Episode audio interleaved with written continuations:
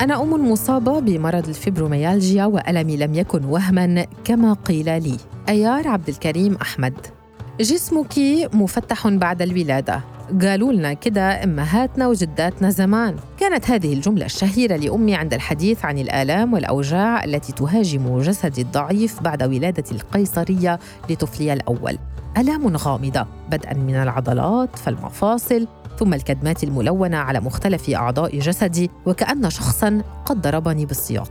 أشعر بالتنميل والوخز في أصابع يدي وقدمي وكذلك الأرق وعدم استغراق العميق في النوم انتهاء بمشكلات الكولون والمعدة والحساسية الجلدية المفرطة والحساسية تجاه أي عوامل خارجية كالصوت والضوء. أصبحت تثير أعصابي الأصوات الخارجية وتستفز جسدي بشكل كبير كمكبرات الصوت القوية. بدأت معاناتي كأم عند الرضاعة لطفلي وتغيير الحفاض وعند حمله واحتضانه. كل ذلك يستلزم عضلات اليد ويدي أصبحت ضعيفة وتعاني من التنميل بشكل حاد. كنت أخاف من سقوط طفلي من يدي لعدم إحساسي به بسبب هذا التنميل والعضلات المنهكة. بعد شهرين من ولادتي توجهت إلى طبيب عظام لتشخيص وتفسير ما أعاني منه وتم تشخيصي بالتهاب الأعصاب الطرفية. اضطراب يصيب الأعصاب التي تتحكم بأطراف الجسم أي اليدين والساقين والتي تنقل الإشارات الحسية إلى المراكز المتخصصة في جسم الإنسان. ووصف لي أدوية مختصة بالأعصاب. ظللت أتناول الدواء ولكن دون جدوى. فالألم لا يزال موجوداً. لم يقل أو يختفي بعد. تطورت حالتي. فلم أعد أستطع النوم بعمق كسابق أيامي. فالنوم هو الحالة الفيزيولوجية الطبيعية لكل فرد كي يبدأ يومه بنشاط وهمة وحيوية. افتقدت هذه المعاني الجميلة للحياة بسبب الآلام الحادة. تمر الأعوام ويبلغ طفلي عامه الثالث وتتدرج آلامي ومعاناتي الجسدية بل معاناتي النفسية أيضاً. توجهت إلى طبيب عظام للمرة الثانية. كان كل من حولي ينصحونني بالتوجه إليه. لا أعلم لماذا نربط نحن المصريين الآلام الجسدية بطبيب العظام فقط. وصف لي هذا الطبيب بعض أدوية الالتهابات الروماتيزمية وباسطات للعضلات لكن أيضا دون جدوى. لا حياة لمن تنادي. ومع زيارة الاستشارة الثانية لهذا الطبيب قال لي أمام زوجي كلمات سببت لي آلاما نفسية حادة إذ قال أنت موهومة يا مدام. لا يوجد وصف مرض بما تصفيه. ده موجود في عقلك ودماغك أنت وبس. كلمات حادة وقعت على مسمعي وأدخلتني في موجة من البكاء طوال الليل. فكيف لا يوجد تفسير لمعاناتي الجسدية والنفسية على حد سواء حتى الأشياء البسيطة كتقطيع الخضروات والكتابة أصبحت مرهقة ومؤلمة بالنسبة إلى يدي وجسدي المنهك. كانت مقولة الطبيب أمام زوجي بأنني لا أعاني من آلام وبأنني موهومة كفيلة في حد ذاتها بحياة زوجية تعيسة مليئة بالخلافات. فكنت عندما أشكو لزوجي ألامي يقول لي بطلي شكوى الدكتور قال إنك ما عندكيش حاجة. وصل الأمر إلى أني مكثت في بيت أهلي لمدة من الوقت حتى يتفهم ويقدر ما أعاني منه جسدياً. ظل الأمر كذلك حتى رضيت وعدت إلى بيتي وحياتي الزوجية الطبيعية. وتصالحت مع آلامي وتوقفت عن الشكوى لأي شخص لأن جميع من يحيطون بي لا يصدقون مدى المعاناة والآلام الجسدية التي أشعر بها. تقترح علي صديقاتي الحمل مرة ثانية. وجع يمحي وجع وشيء ينسي شيء.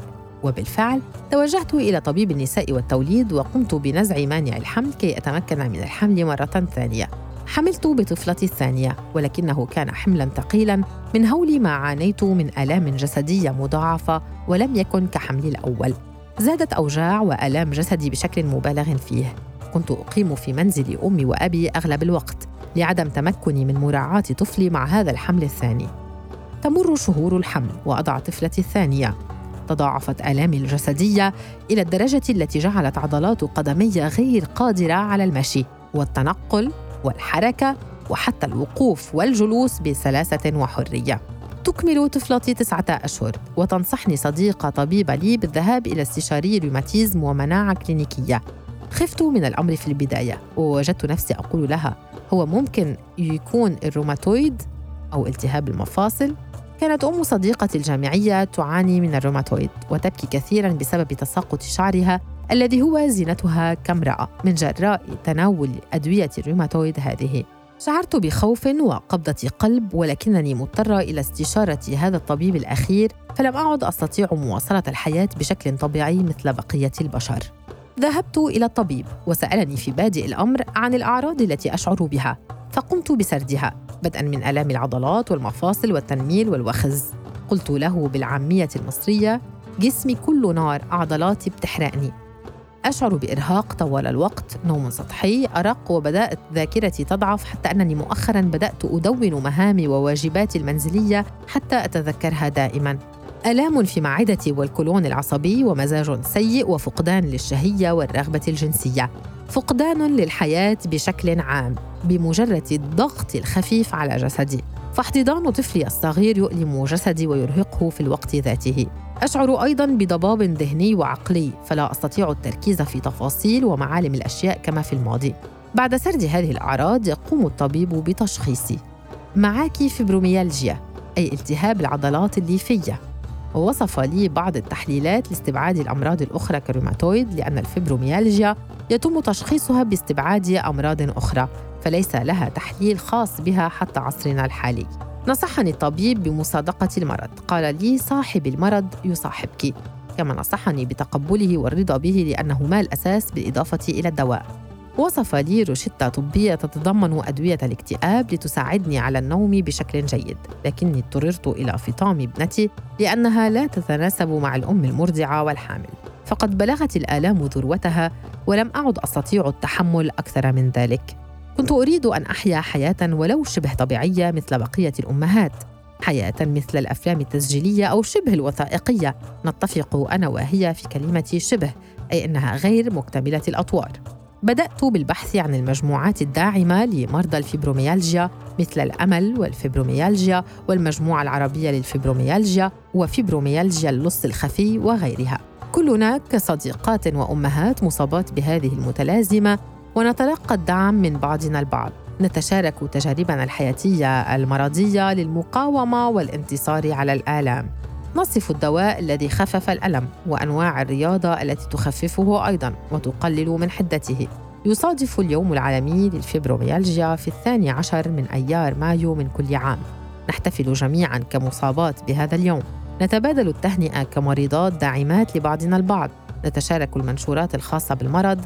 نذهب إلى المؤتمرات والندوات الداعمة لهذا المرض في هذا اليوم العالمي. فالقاسم المشترك بيننا كمريضات من مختلف بلدان العالم العربي هو الألم والمعاناة والدعم الذي نتبادله.